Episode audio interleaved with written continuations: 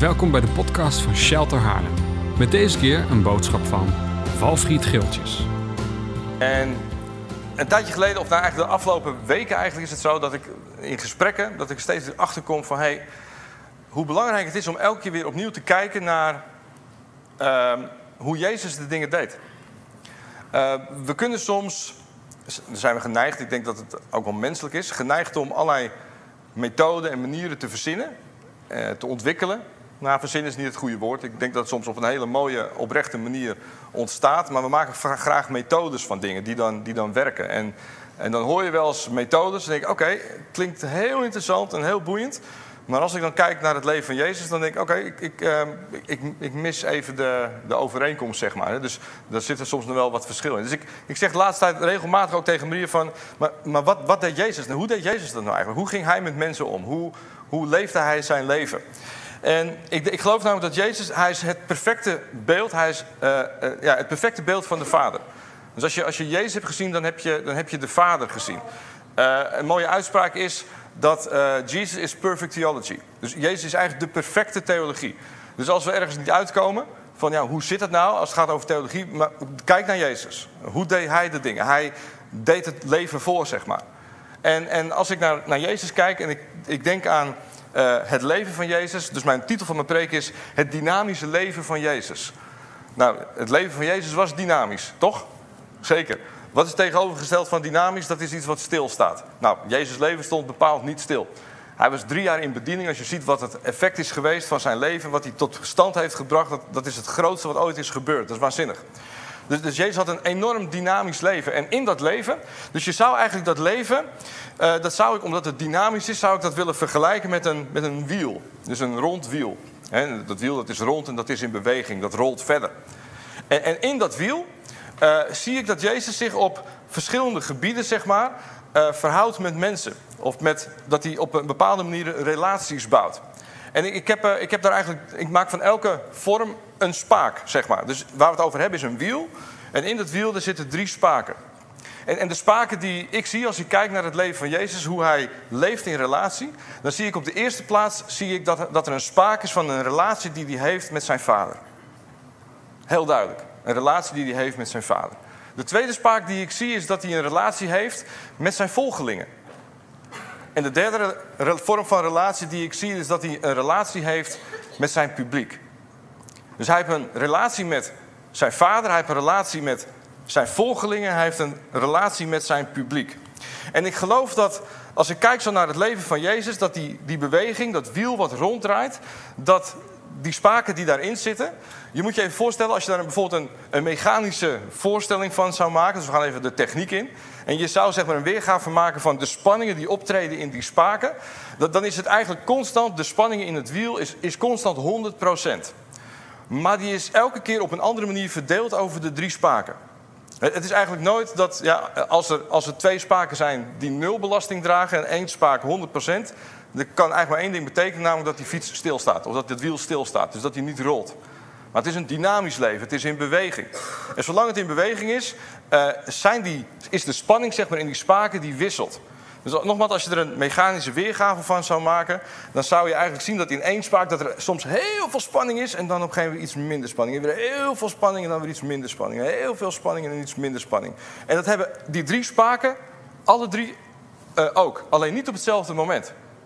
Dus als de ene spaak heel veel spanning heeft, dan is die andere spaak, die is wat, dus er zit wat minder spanning in. Er zit wat minder kracht op. En die andere misschien nog wat minder. Het is maar net hoe dat wiel zich vormt. En op het moment dat ze dat eerste spaak, als die zijn spanning weer verliest, dan is die tweede spaak die die spanning oppakt. Snap je wat ik bedoel? Dus het is altijd 100%, maar het is elke keer anders verdeeld. Eh, het is eigenlijk heel organisch, het is heel dynamisch. En als ik kijk naar, nogmaals naar het leven van Jezus, dan, dan zie ik inderdaad dat dat. Het lijkt alsof het allemaal door elkaar heen functioneert. Eh, het zijn dus niet drie verschillende vakjes. Zo van, oh ja, ik heb mijn relatie met God. Ik heb relatie, of hij heeft de relatie met zijn volgelingen. Hij, hij heeft dan ook nog iets met, met, met zijn publiek, met de mensen daarbuiten. Maar het loopt constant loopt het door elkaar heen. Super interessant. Ik zal je een voorbeeld geven. Als je bijvoorbeeld kijkt naar uh, Marcus 1, vers 29. Een paar versen, maar ze komen, alle drie komen ze daarin terug. Laten we eens opzoeken. Marcus 1. Even zien. Oh, dat is Matthäus. Marcus 1, vers 29. En dan nog een goede vertaling. Lekker voorbereid. Eens even kijken hoor. Ja. Snap je het idee van het wiel? Ja, wel hè? Mooi, goed zo. Um, nou, een paar versen in uh, Marcus 1, vers 29. En er staat er, toen ze uit de synagoge kwamen, gingen ze rechtstreeks naar het huis van Simon en Andreas. En samen met Jacobus en Johannes. Oké, dus een, een synagoge, dus een grote bijeenkomst met allemaal mensen. Um, en, en, op een gegeven moment komen ze bij iemand thuis. Ze komen bij een aantal mensen komen ze thuis. En Simons schoonmoeder die lag met koorts in bed. En ze spraken met Jezus over haar. Hij ging naar haar toe, pakte haar hand vast en hielp haar overeind. En toen verliet de koorts haar en ze begon voor hen te zorgen. En s'avonds laat, toen de zon al was ondergegaan, brachten de mensen alle zieken en bezeten naar hem toe. En alle inwoners van de stad hadden zich bij de deur van het huis verzameld. En hij genas vele zieken van allerlei kwalen en hij dreef veel demonen uit. Maar stond ze niet toe om er iets over te zeggen, want ze wisten wie hij, eh, want ze wisten wie hij was. En vroeg in de ochtend, toen het nog helemaal donker was, stond hij op. Hij ging naar buiten en liep naar een eenzame plek om daar te bidden. Dit is ongeveer een stukje van nog geen 24 uur. Gewoon een, een dag uit het leven van Jezus. Een dag uit, ze gingen naar de synagoge. Ze hadden tijd samen om God te aanbidden. Om bij de Vader te zijn. Ze hadden, op een gegeven moment gingen ze bij elkaar, kwamen ze thuis. Ze hadden community met elkaar. Ze, hadden, uh, ze gingen eten met elkaar. Uh, ze vertelden verhalen. En op een gegeven moment vertelt Peter van... hé, hey, weet je, mijn moeder die, uh, die, die is ziek. En uh, misschien is het fijn om daar iets mee te doen. Dus er wordt iemand die stelt voor, of Jezus stelt voor, laten we voor haar bidden. Er wordt gebeden. Het lijkt wel een soort community groep, een at-home groep. Het is gewoon een hele kleine groep met vrienden, met mensen, met zijn volgelingen bij elkaar. En ze hebben het goed met elkaar. En op een gegeven moment, uh, die, die, vrouw die wordt genezen, die wordt beter en die gaat lekker koken. Die is zo blij, zo, oh, weet je, ik ga koken en lekker eten en drinken maken. En het wordt s'avonds laat, de zon gaat onder en er komen mensen komen van buiten en die komen in het huis. En die, die willen dan iets van Jezus. Dat is zijn publiek. En op een gegeven moment gaat hij met die mensen in gesprek. En hij geneest mensen. En hij, hij, hij bidt voor ze. En de demonen gaan eruit. Het is een heel gedoe met allemaal dingen die daar gebeuren. En dan op een gegeven moment gaan ze slapen. En hij wordt s ochtends vroeg wakker. En hij gaat alleen de berg op om bij de vader te zijn. Het is een, een soort wiel wat in beweging is van relatie met de vader, relatie met zijn volgelingen en relatie met zijn publiek. En ik geloof dat dit een enorm waardevolle voorbeeld is voor ons leven, voor mijn leven. Als ik er naar kijk, denk hey, ik, ik, ik zie die drie zie ik ook in mijn leven terug. En, en, als, het zijn natuurlijk niet mijn volgelingen. Maar als ik het vertaal zeg maar, naar ons als leerlingen van Jezus, dan zou ik het kunnen zien: het is onze persoonlijke relatie met God de Vader. Het is de relatie met andere volgelingen van Jezus.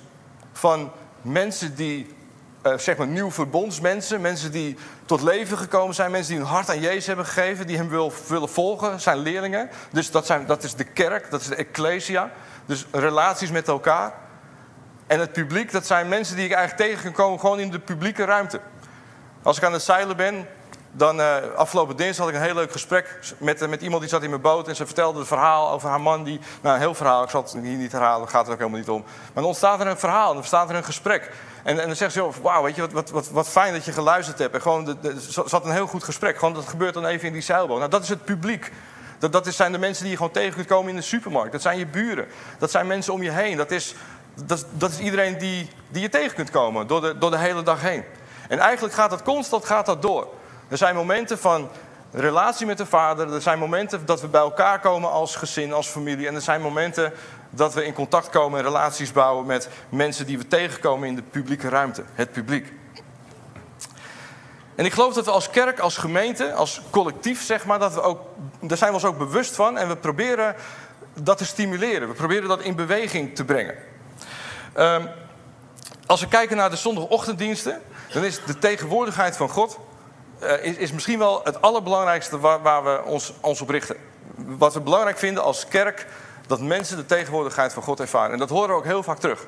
Dat als mensen nieuw lid zijn van de gemeente of dat ze zoekende zijn, ze, ah, ik ben zo geraakt van door Gods tegenwoordigheid.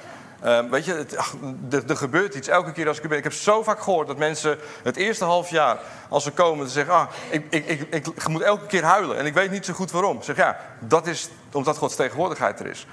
Dus dat is een focus die we hebben. We willen ons richten op zijn tegenwoordigheid, op een profetische cultuur. Zodat het heel makkelijk is voor mensen om de stem van God te verstaan en om dat te delen met anderen. Daar werken we aan, daar zijn we mee bezig. We hebben ook programma's, zoals bijvoorbeeld de at-home groepen. Waarom? Om juist die relaties met, uh, met de familie, met christenen, met andere volgelingen van Jezus, uh, om dat te stimuleren, om bij elkaar te komen. Ik denk ook dat in die relatie onderling, hè, dus met andere christenen, dat daar ook een stukje discipelschap plaatsvindt. Want dat is wat Jezus ook deed. Hij zat aan tafel, het was niet alleen maar gezellig eten en praten over het leven. Maar hij, hij, hij nam ze mee, hij discipelde ze. Hij gaf ze opdracht, hij leerde ze hoe het leven werkt in het koninkrijk van God. Elke, elke dag weer opnieuw. Het was een proces van leren, van discipelschap. Nou, ook daar zijn we mee bezig. De Red Chair Movement. Uh, wie, wie weet wat het is? Ah, gelukkig steeds meer. Heel goed. We blijven net zo lang erover praten totdat iedereen weet wat het is. De Red Chair Movement. Red Chair Movement is eigenlijk gewoon een, een tool, een instrument om mensen te helpen te discipelen. Niet als een programma hier in dit gebouw, maar eigenlijk tools voor jou als discipel om andere mensen te discipelen. Dat is eigenlijk wat het is. Nou, Maria Lutgerink die, eh, die staat zometeen na de dienst in zaal 2. Die heeft een beeldscherm aanstaan. Uh, om gewoon eens te laten zien wat het nou, hoe het eruit ziet en wat het is. Dus als je er wel van gehoord hebt, maar je hebt het nog nooit gezien, is echt even de moeite waard om even langs te lopen en gewoon eens te kijken, hey, wat is het? En zou ik dat misschien, die, die tool, dat instrument, zou ik dat misschien ook kunnen gaan gebruiken? Dus loop er eens langs, kijk even en stel misschien wat vragen aan wat dat eh, nou eigenlijk is. Maar we zijn dus bezig om uh, die drie elementen van persoonlijke relatie met God, de relatie onderling met andere volgelingen en de relatie die we hebben met het publiek in de publieke ruimte, om dat te versterken. Bijvoorbeeld met een kledingbank. Het is een prachtig mooie plek voor mensen om binnen te komen en om uit te reiken en om gewoon contact te hebben met mensen die God eigenlijk nog helemaal niet kennen. We zijn bezig met plannen en dromen om een trainingscentrum te ontwikkelen. Dat ligt nog in de toekomst, maar daar zijn we wel mee bezig. Waarom? Omdat we een hart hebben, zeg, ah, maar we zijn niet alleen maar geroepen voor onszelf, maar we willen juist ook inderdaad uitreiken naar mensen die God nog niet kennen. Alright. Nou, ik geloof dat die drie spaken, dat het een balans brengt. Die drie die zijn nodig in ons leven. Dus als ik, er, als ik er eentje mis, wat gebeurt er als ik een wiel heb en ik haal er één spaak uit? Ja, dan krijg je er een slinger in, een slag in. Dus dan, dan, dan, is, dan, is, nee, dan, dan rolt hij niet meer lekker. Dan kan je niet meer rijden. Je kan hem niet meer belasten. Dus als ik er eentje uithaal, zoals één spaak gebroken is, dan, dan, dan, dan, gaat er iets niet helemaal goed. Stel nou voor dat ik die eerste spaak van de relatie met de vader, dat die stuk is. Dus als ik, als ik eigenlijk daar, geen, daar mijzelf niet bewust van ben, daar geen tijd voor nemen, wat dan ook. Dus die spaak van mijn persoonlijke relatie met God, die is stuk. Ja, dan, dan, dan ben ik heel erg hard bezig met relaties, met dingen, met anderen. Maar ik, ik mis uiteindelijk die tegenwoordigheid van God in mijn leven. En ik, ik mis vooral ook zijn bovennatuurlijke kracht in mijn leven. Ik vind het zo mooi hoe Jezus dat uitlegt. Dat, hij haalt dan een, een, eh, een profetie uit uit Jesaja 61. En dan zegt hij, uh, dat staat in Lucas 4 vers 18. Oh, we kunnen het even opzoeken. Lucas 4 vers 18. Ik denk een heel bekend stuk voor een aantal. De geest van de Heer die rust op mij, zegt hij. Hij zegt dus de geest van de Heer die rust op mij. De Heilige Geest die rust op hem. En dan zegt hij waarom. Hij rust op mij, want hij heeft mij gezalfd om aan armen het goede nieuws te brengen. En hij heeft mij gezonden om aan gevangenen hun vrijlating bekend te maken. En aan blinden en, uh, het herstel van hun zicht en onderdrukte hun vrijheid te geven om een genadejaar van de Heer uit te roepen. Weet je, er is een verschil tussen de Heilige Geest die in jou woont. De Heilige Geest die in jou woont, die heb je ontvangen voor jezelf. Dat is de bezegeling die we hebben ontvangen. Die heb je voor jezelf gekregen. Maar de Heilige Geest die op jou komt, zoals Jezus het zegt, die gaat altijd over de ander. Die heb je gekregen voor de ander. En ik geloof dat we juist in die intieme relatie met de Vader, dat Gods kracht in ons leven kan toenemen. En dat de Heilige Geest ook op je kan rusten. Waarvoor? Niet voor jezelf, maar voor die ander. De Heilige Geest die woont in jou, want jij bent de tempel van de Heilige Geest. Maar als de Heilige Geest op je komt, daarom moesten die leerlingen ook wachten totdat de Heilige Geest over hen kwam. Waarom? Zodat ze niet uit die eigen kracht deden, maar ze hadden de Geest op hun nodig om te geven aan de mensen om hen heen. Dus, dus je hebt de Heilige Geest op je. Dus op het moment als, als, ik, als ik die spaak mis, dus als ik daar niet bewust van ben, dan mis ik Gods bovennatuurlijke kracht in mijn leven. Dan mis ik zijn nabijheid, zijn of zijn, zijn, aanwezigheid, zeg maar. Zijn, zijn, het, het, leven, zeg maar, wat ik mag hebben met God. Oké. Die tweede, als ik die mis, dus op het moment als ik die tweede spaak mis, de relatie die ik mag hebben met andere volgelingen, ja, wat, wat, wat, wat krijg ik dan? Dan krijg ik eigenlijk dat ik wel mijn persoonlijke relatie met God heb, Eh, en ik, ik leer dingen van hem en ik ontdek nieuwe dingen en ik ben bezig. Eh, en ik deel dat uit aan mensen die ik tegenkom in de publieke ruimte. Maar eigenlijk kan er nooit een plek worden waarin waar ik gecorrigeerd kan worden. Waar ik schuur met andere mensen. Waar ik relaties kan hebben met mensen. Waar discipelschap plaatsvindt. Weet je, ik geloof dat we allemaal, we zijn geroepen om discipel te zijn en discipel maken. Maar er zijn ook dingen, we blijven leren. En daar hebben andere mensen voor nodig. Die ons af en toe even schuren. Die, die, die het soms even lastige vragen stellen. Maar ik geloof ook op het moment als we heel lang die spaak van relatie met anderen, als we die eruit halen, dat we uiteindelijk dat onze ziel opdroogt. Je ziel die heeft behoefte aan connectie met anderen. Het is niet goed dat je alleen bent. Je hebt het nodig om verbonden te zijn met anderen, om je te voeden met anderen. Op het moment als we te lang zeg maar, op onszelf zijn en we, we reiken alleen maar uit, uiteindelijk droogt je ziel een beetje op. En zeg ja, weet je, ik, ik, mis gewoon, ik mis gewoon de connectie met mijn familie, zeg maar. En als we die laatste spaak eruit halen, als, we, als die stuk is, hè, dus het contact, de relaties die we hebben met mensen die we tegen kunnen komen in de publieke ruimte, dan eigenlijk hebben we gewoon een kerk waarin we heel fijn kunnen aanbidden, waarin we het fijn hebben met elkaar, maar echt totaal geen impact hebben in de wereld. Eigenlijk zou je kunnen zien dat het een vorm is van geestelijke obesitas. We ontvangen heel veel, we delen heel veel uit aan elkaar, maar eigenlijk worden we gewoon dik en vet en stroomt het leven niet. En ik denk dat dat een risico is als we die derde spaak eruit halen. Als we niet uitdelen, als we niet weggeven, als we dat wat we hebben ontvangen niet geven aan mensen die we tegenkomen in die publieke ruimte, dan gaat het leven, gaat wordt het gewoon een, een stilstaand water wat gaat stinken waar geen leven in zit. Je wordt dik en je wordt vet en het wordt. Uh. En gevolg is ook dat we dan gaan klagen. Dat we dan dingen missen. Dan denk ik, ah, de sleutel zou wel eens kunnen zijn om weer uit te gaan delen. Dus die drie spaken. De spaak van onze relatie met de Vader, onze relatie met andere volgelingen en een relatie met mensen die we kunnen tegenkomen in de publieke ruimte. Oké, goed. Ik geloof ook dat wij als leerlingen van Jezus, dat we daarin een persoonlijke verantwoordelijkheid hebben en dat we vrijheid hebben om daar keuzes in te maken. Die, die twee gaan eigenlijk altijd samen, vrijheid en verantwoordelijkheid. We zijn vrij om keuzes te maken, en ergens hebben we ook daar die verantwoordelijkheid in, om daar keuzes in te maken. Weet je, ik noemde je net een aantal dingen over wat we organiseren, zoals programma's. De Red Chair Movement, at home groepen en, en allemaal andere dingen. Maar een programma werkt niet. Waarom doen we het dan? Om iets in beweging te brengen. Maar een programma brengt geen discipelen voort. De Red Chair brengt geen discipelen voort. Het is een discipel die discipelen voortbrengt. Je kunt elke week hier komen, je kunt deel zijn van een at-home groep en toch niet die verbondenheid voelen. Dus dan denk je, ah check, ik heb mijn activiteit gedaan. Ik ben betrokken bij een programma, maar toch het missen. Want, programma's brengen dat leven niet. Het zijn mensen die leven brengen. Dus uh, hoe komt het dat je je ergens gezien... Kijk, bijvoorbeeld de kledingbank. Ik heb, echt, ik, ik, ik heb gezien dat mensen soms huppelend naar buiten gaan. Echt waar, met spullen in de handen en ze huppelen naar buiten. En dan vraag je, hey, hoe vond je het? Dan zegt het is zo te gek hier.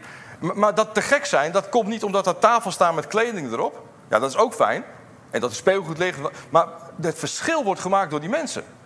Het is de aandacht, het is de liefde, het is het geduld, het is de betrokkenheid, het is de warmte. Het is, zeg, ik kan het niet goed aanvoelen. Dat is wat we noemen de vrede van God die we voelen. Het is de tegenwoordigheid van God die ze voelen. Dat kunnen ze niet goed onder woorden brengen. Zeg, hey, maar het is, zo, het is zo anders dan andere plekken. En daarom huppelen mensen de deur uit. Het zijn mensen die een verschil brengen. Jij mag daarin het verschil brengen. En, en dus hebben we dus ook een verantwoordelijkheid om daar iets mee te doen. Ik kwam een uitspraak tegen van Matthijs Goedegeburen. Hij heeft een boek geschreven, Ademruimte. Die heb ik x jaar geleden gelezen. En ik was er nog eens mee bezig. En toen zei hij, hij zegt, God heeft het leven gemaakt. Hij heeft het ontworpen. Hij heeft het jou gegeven. Maar hij heeft jou ook de baas gemaakt over jouw leven.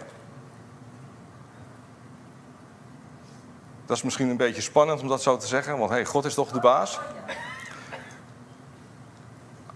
Het feit dat God de baas is voor jouw leven, dat is een keuze die jij mag maken. Maar God heeft ervoor gekozen om jou het leven te geven in volheid en zegt: Oké, okay, je hebt de vrijheid om te kiezen. Welke ruimte wil je me daarin geven? Ik vond het heel mooi wat Jan vorige week zei: dat hij zei van God die speelt geen rol in mijn leven, hij is mijn regisseur. Dat is de keuze die Jan heeft gemaakt vanuit de vrijheid. Hij, hij, hij heeft leven ontvangen en zegt, oh, maar dit, dit is wat ik u terug wil geven. En ze hebben allemaal een eigen keuze om te bepalen wat geven we nu terug en wat, en, en wat niet. Snap je wat ik bedoel? Ik geloof dat we als christenen, we zitten niet in een trein, maar we zitten op een paard. Als we in een trein zitten, dan gaat het leven gaat aan ons voorbij en het brengt ons van perronnetje naar perronnetje. En dan denk ik, nou, we zien wel hoe het gaat komen. Maar we zitten, we zitten op een paard, je hebt de teugels in de handen. En jij mag beslissen en je mag keuzes maken van wat wil ik, wat wil ik doen? hoeveel van die teugel wil ik zeg maar teruggeven aan God? Dat is de verantwoordelijkheid die hij jou geeft. Dat is, vind je misschien niet fijn om te horen, want het is veel prettiger om in een trein te zitten en te verwachten van de kerk als organisatie dat alles geregeld wordt. En als het perronnetje niet bevalt, dan kun je gaan zeuren en zeggen: Ja, jammer, dit is wat ik mis. Haha. Maar je zit niet in een trein, je zit op een paard en je hebt daar je eigen verantwoordelijkheid in. Alright. We hebben heerlijke aanbidding. En misschien dat je denkt als ik die mee doe, zeg ja, maar die muziekstijl die staat me niet zo aan. Ja, boeien. Ja, maar daar gaat het helemaal niet om. Weet je, het is 40 minuten in de week. Ja, dus als jij, als jij houdt van andere muziek, dan heb je de rest van de week. Weet je, jij bent verantwoordelijk voor die relatie met God de Vader. Dat kun je nooit leggen op de gemeente als collectief. Of zeggen van ja, die aanbindingsleider die snapt het niet. Of ze kiezen de verkeerde nummers. Of het is te veel Engels, te veel Nederlands. Het volume staat te hard, het staat te zacht. Weet ik het allemaal. Maar je kunt dat, weet je, ja, ik snap wel dat het leeft. Maar tot de kern gaat het erom dat jij zelf verantwoordelijk bent voor jouw persoonlijke leven met de Vader. En dat kun je nooit leggen op een aanbiddingsleider. Nooit niet. Dus op het moment dat je het niet bevalt, weet je, dat mag, dat vind ik helemaal niet erg. Maar creëer dan iets zodat je het wel bevalt. Dat je zegt, ah, ik ga elke avond ga ik, of elke week ga ik een aanbiddings iets organiseren in mijn woonkamer. En ik nodig mensen uit die ook van Johannes de Heer houden. Dat mag. Dat is, dat is prima. Maar je bent zelf verantwoordelijk. Weet je, en daarmee zeg ik niet van, ah, weet je, eh, zoek het uit. Nee, dat is niet wat ik bedoel. Natuurlijk, we, zijn, we, houden rekening mee. Maar kan, ik hoop dat je het snapt. Het kan nooit voor iedereen, het kan nooit voor iedereen goed genoeg zijn. Snap je wat ik bedoel? Dat gaat niet. Dus het is zoals het is. En soms hè, dan, dan, zit ik hier en ik heb ook voorkeurnummers, echt waar. Sommige nummers vind ik ook, denk, oh, dat vind ik niet zo leuk. Maar, maar mijn aanbidding gaat niet over mij. Het gaat uiteindelijk om dat ik ervoor kies om Jezus te aanbidden. Ook met een nummer die ik niet leuk vind. Dat is mijn verantwoordelijkheid. Want ik ben verantwoordelijk voor mijn persoonlijke relatie met de Vader, jij niet. En ik ben niet verantwoordelijk voor jouw persoonlijke relatie met de Vader. Ja. dit is een goed moment om amen te zeggen. Yeah! hm. Voor die andere spraak kan het ook gelden. je kunt uh, de relatie met anderen. Uh, dit is echt, weet je. Ik, Waar begin ik? Nee. De, de relatie met anderen. Ik, ik, weet dat dit een lastig punt is. Ik, ik, ben me heel goed bewust, je zou het met deze temperaturen niet zeggen, maar we zijn een koude klimaatcultuur in Nederland. En we kunnen echt heel veel leren van onze broers en zussen in Zuid-Afrika. Ook die deel zijn van deze gemeente, die gewoon echt iets missen in, dit, in, dit, in deze plek. Het is soms echt ingewikkeld, het duurt soms jaren om echt een connectie te maken met anderen. En, en ik, ik, zie dat en ik baal er ook wel van. En we proberen daar verandering in te brengen. Maar ik snap ook dat het hele kleine stukjes zijn wat heel lang gaat duren. En programma's maken nooit het verschil. Het kan iets in beweging brengen. Maar uiteindelijk zijn het de mensen die die warmte geven. En tegelijkertijd zeg ik ook tegen mensen die zeggen: hey, ik, ik mis die connectie. Besef dat jij zelf op het paard zit. Als jij die connectie mist en zegt: ah, ik mis de programma's of ik, mis, ik vind geen aansluiting, wat dan ook ook daarin heb je een eigen verantwoordelijkheid. Ik vind een heel mooi voorbeeld, vind ik bijvoorbeeld, uh, ik, ik, zeg niet dat hij die connectie mist, want dat is misschien helemaal een andere context. Maar bijvoorbeeld Helmoet is een mannengroep gestart. Ik geloof dat Helmoet heerlijk connect met andere mensen. Maar hij zag op een gegeven moment een behoefte van, hé, hey, ik zou met een, met een aantal mannen zou ik gewoon bij elkaar willen komen. En ze zijn gewoon met mannen bij elkaar gekomen die, uh, nou, die zeg maar, misschien niet het geloof, maar wel de kerk uh, een beetje zijn kwijtgeraakt. Zeg, ja, weet je, ik, ik weet niet precies hoe het zit. En die groep hebben ze bij elkaar gebracht en ze hebben een fantastische tijd. Wat doen ze? Ze gaan barbecuen, ze eten met elkaar, ze delen het leven, ze, ze slaan de Bijbel open, ze bidden met elkaar. en, en, en, en nou, dat, dat. En dat is zelf georganiseerd. Is dat een gemeenteactiviteit? Nee. Waarom? Er was gewoon iemand die zei van hier heb ik behoefte aan. Ik, ik ben verantwoordelijk voor mijn leven. Als ik daar behoefte aan heb, dan ga ik het creëren. Dan ga ik het vormgeven. Je hebt geen toestemming nodig om mensen uit te nodigen om bij je thuis te komen en een goede tijd te hebben. Echt niet. Als jij er behoefte aan hebt, regel het. Ga ervoor. Weet je, en, en nogmaals, hier wil ik wel voorzichtig... Want ik, snap dat het soms, zeker voor mensen die hier nieuw zijn... Um, we doen echt ons best om het zo makkelijk mogelijk te maken. Uh, maar ik, ik, ik, ik, zie ook inderdaad dat het, dat kleine stapjes zijn. We zijn bijvoorbeeld bezig met iets, dat is misschien wel leuk om te noemen... met een, een nieuwe applicatie dat het makkelijker wordt voor mensen om te connecten en betrokken te zijn bij activiteiten die we hebben in de gemeente. Ik denk echt, daar gaan we volgend jaar mee beginnen, dat het een enorme boost kan geven om dit op gang te helpen. Maar ook dat is slechts een tool. Het is een programma. Als het niet gevoed wordt door de mensen, dan is het eigenlijk helemaal niks. Dan verdwijnt het zo weer de prullenbak in en dan zeg je, ja, het, is niet, het heeft niet gewerkt. Alright. Um, die andere. De relatie met mensen die we tegen kunnen komen in de um, in de publieke ruimte. We hebben een aantal activiteiten, maar opnieuw, je bent zelf ook verantwoordelijk. Je zit zelf op het paard. Als je zegt, ik, ik, wil, ik wil daar iets mee, ik verlang er maar. Probeer daar vorm aan te geven.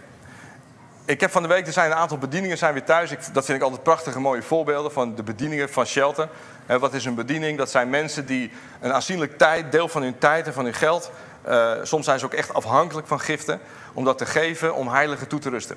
En ik, eh, er zijn, dat is leuk van deze tijd. Een aantal mensen zijn ook weer terug. Ik zie Jochem en Laura daar, eh, daar zitten, in ieder geval Laura zitten. Laura gaat weer terug naar Burundi. Die gaat een, een kingdom business starten in Burundi met koffie. En hoe tof is dat? Supermooi. Ja, heel gaaf. Um, Gina die zit hier uit Ghana. Gina, ik heb haar van de week even gesproken en ze vertelde over wat zij, wat zij doet met, uh, met jonge vrouwen. Uh, om, om hun te helpen, te leren om zelf kleding te maken. Ze, ze geven ze eigenlijk een toekomst. Want dan kunnen ze zelf een eigen inkomsten genereren. En daarmee geven je ze ook weer een toekomst. Fantastisch mooi en dankbaar werk. En super dat, om, om, om haar, tof dat je, dat je hier ook weer even bent. Ed en Carla die zijn hier eigenlijk ook al een paar weken. Zo moet ik ook weer terug van een, van, van een reis uh, met, met de logos Hoop. Um, waanzinnige reis ook weer geweest. Maar dat zijn mensen die ook zeggen: ja, maar ik, ik wil iets betekenen voor, voor, wat, voor wat er buiten uh, gebeurt. Assie is weer terug. Die is er nu niet, maar die komt uh, binnenkort gaat ze weer spreken in Dubai in gebedsbeweging. Maar ik ben zo dankbaar en het is zo inspirerend om met deze mensen te spreken. Die zeggen: ah, die, die spaak van weggeven aan mensen die ik tegenkom, die Jezus nog niet kennen, die is zo belangrijk voor mij. Afgelopen vrijdag hadden we een ontbijt met de, met de ondernemers. En ik sprak Orebosa. En Orebosa, die, uh, uh, ik had er eigenlijk nooit echt heel lang gesproken, wel eens kort. En dan gaat ze vertellen over wat haar passie is. En zegt, mijn droom is, zei ze... ik wil in de wijk, Schalkwijk, wil ik een, een thuis creëren. Een plek waar mensen thuis mogen komen. Waar mensen kunnen komen, kunnen, waar, ze, ze, waar ze coaching krijgen, waar ze een stuk zorg krijgen. Waar ze denken, wauw, wat, wat een droom. En, daar wordt ze echt niet rijk van. Maar zegt nee, maar ik, ik verlang er gewoon naar om wat ik heb gekregen, om dat uit te delen aan een ander. En ik vind dat super inspirerende voorbeelden en verhalen. En ik geloof ook dat zijn mooie voorbeelden van mensen die zelf de verantwoordelijkheid op zich pakten om daar iets mee te doen. En ik geloof dat we dat allemaal mogen doen. Dat we mogen kijken van hey, hoe kan ik daar nou meer vorm aan geven. Ik begrijp ook heel goed dat er seizoenen zijn in je leven dat je zegt maar ik kan het nu echt niet opbrengen.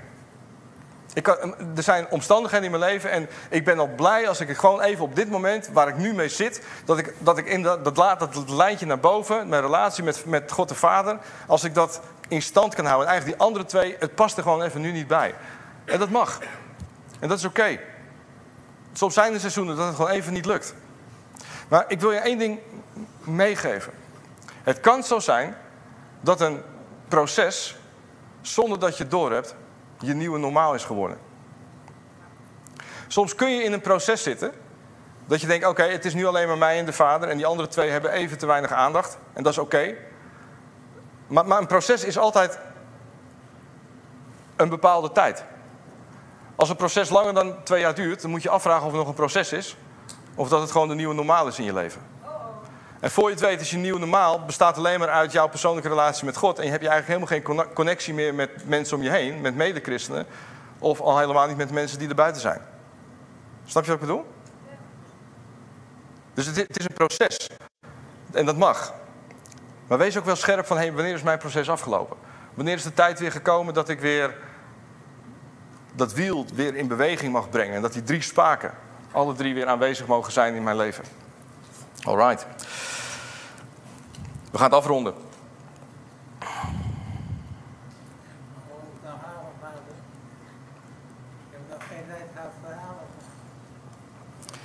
Even kijken hoor.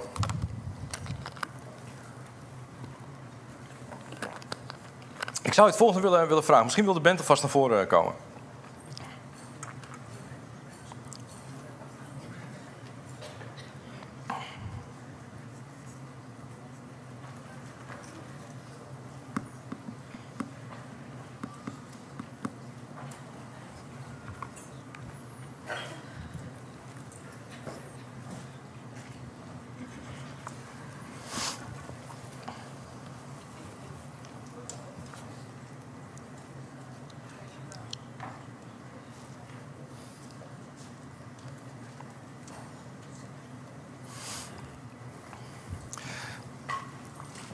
Ik, ik, heb, ik heb de indruk, het laatste wat ik net zei over die processen. Ik heb de indruk dat, dat dat voor iemand heel specifiek is. Misschien wel iemand die gewoon meekijkt via livestream.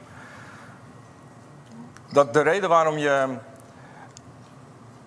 die ene spaak van jouw persoonlijke relatie met God, dat die sterk aanwezig is in je leven en die andere twee wat minder, dat het gekomen is, een oorzaak is geweest van een, iets vervelends wat is gebeurd.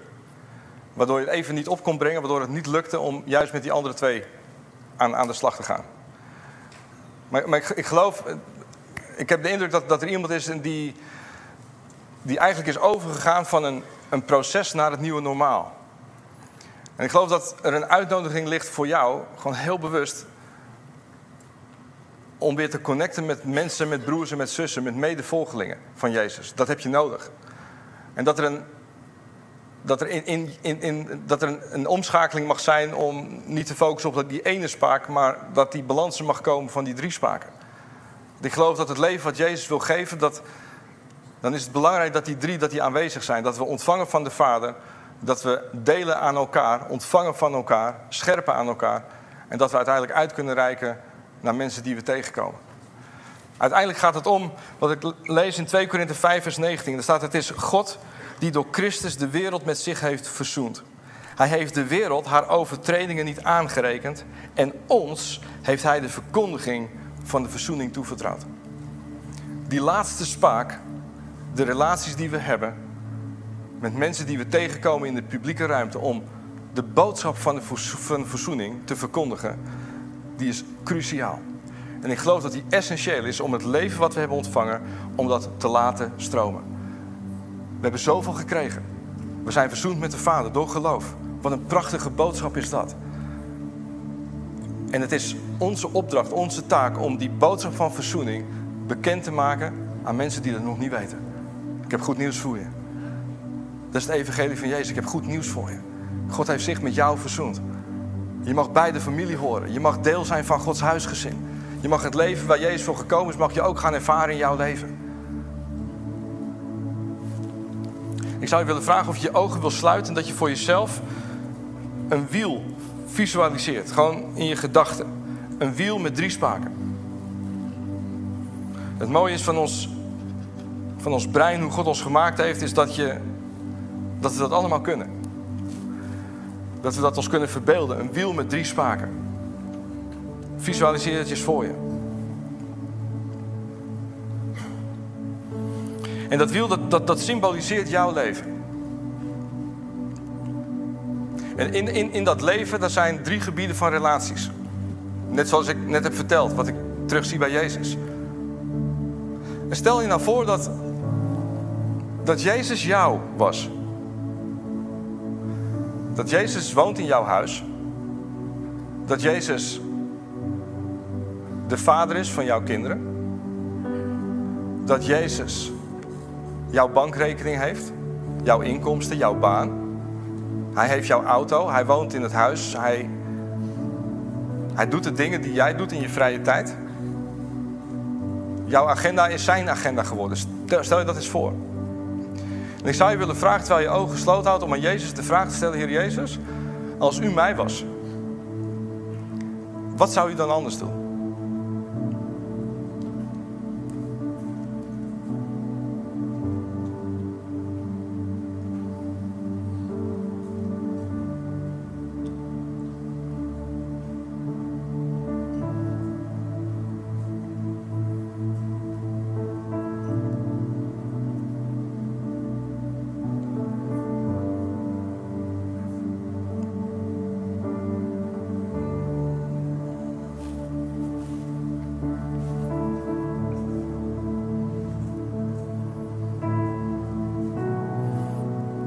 Geloof dat Jezus je een antwoord wil geven.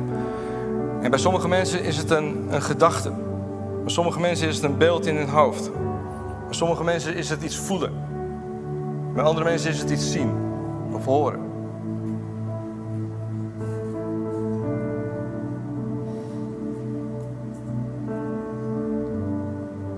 Ik geloof dat Jezus naar verlangt dat,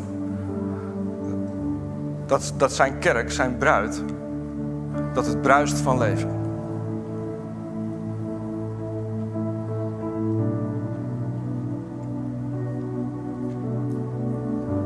Terwijl je die vraag hebt gesteld, als, jij, als je iets hebt gehoord van Jezus, zou ik even de vraag wil je even je hand opsteken? Cool. Wauw.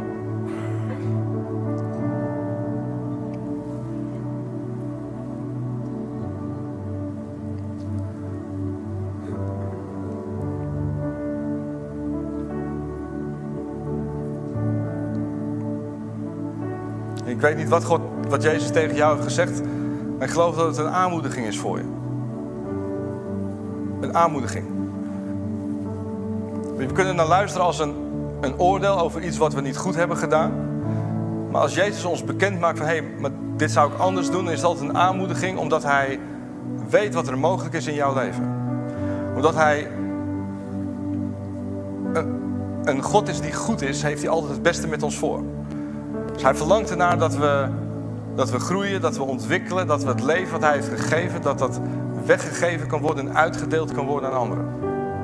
En ik wil je gewoon een kort moment de gelegenheid geven om te reageren op wat Jezus net tegen jou heeft gezegd.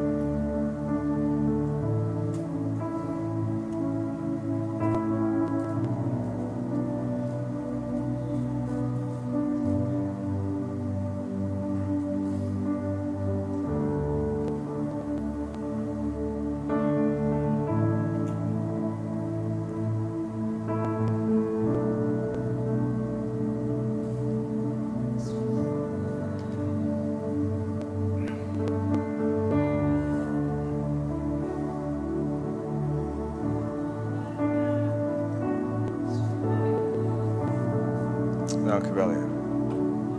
Dank u wel, Heilige Geest, dat u een sprekende God bent. Heer, dat u persoonlijk tot ons spreekt. Dat u ons aanmoedigt en uitdaagt. Dank u wel voor het voorbeeld wat Jezus geeft om ons leven in te richten met relaties met de Vader, relaties met elkaar en relaties met anderen. Het is als een wiel wat beweegt, wat aan het draaien is. Waar leven in zit, waar beweging in zit, waar dynamiek in zit. Het is niet bedoeld om stil te blijven. Het is ook niet bedoeld om daar een slinger in te laten komen. En we hebben zoveel gekregen. We mogen dat uitdelen. We mogen dat weggeven. En elke weer opnieuw tanken bij u. Bemoedigd worden door u. Die relatie met u, Heer, u liefhebben. Heer, ik verlang naar, naar een gezonde kerk. En ik geloof dat deze drie elementen dat ze belangrijk zijn voor een gezonde kerk. En help ons, help mij, help ons als individu, als collectief, om te groeien in deze gebieden.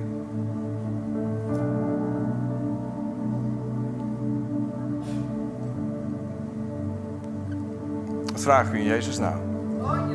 Amen. Vorige week maandag was ik uh, bij een avond met de vierde musketiers.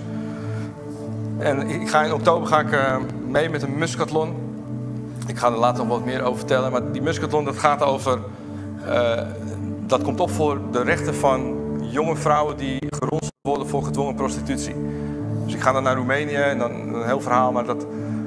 En een aantal voorgangers zaten daarbij.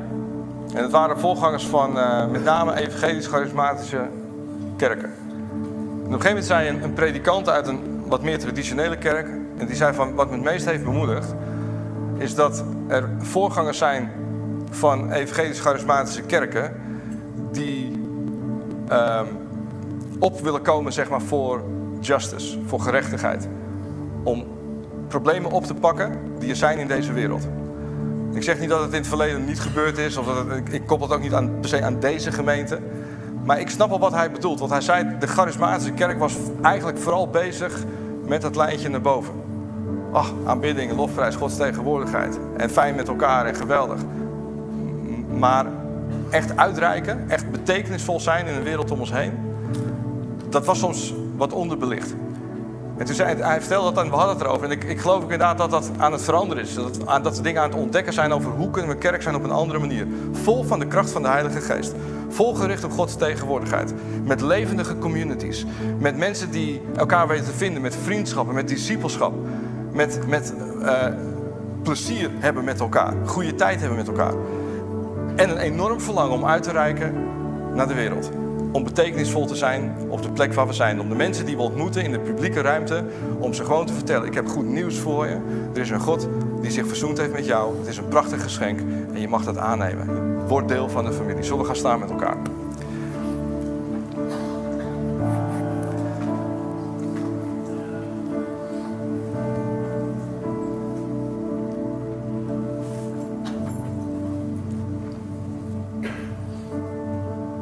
God die door Christus de wereld met zich heeft verzoend. Hij heeft de wereld haar overtredingen niet aangerekend en ons heeft Hij de verkondiging van de verzoening toevertrouwd. Dank u wel, Heer. Dank u wel, Heer. Dank u wel, Heer.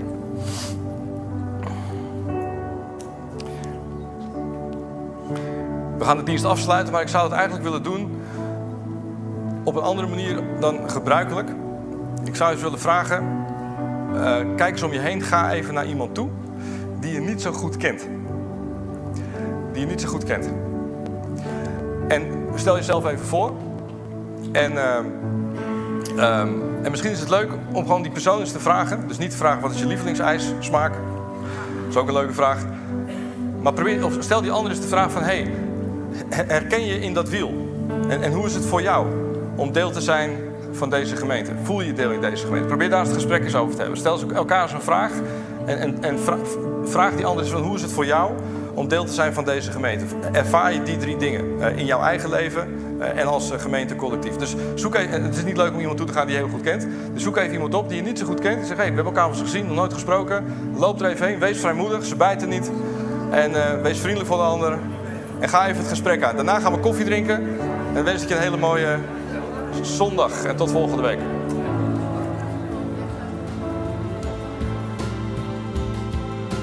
Dank voor het luisteren naar onze wekelijkse podcast. De missie van Shelter is Gods Koninkrijk zichtbaar maken in onze wereld. Wil je onze gemeente financieel ondersteunen in deze missie? Ga dan naar www.shelter-haarlem.nl geven.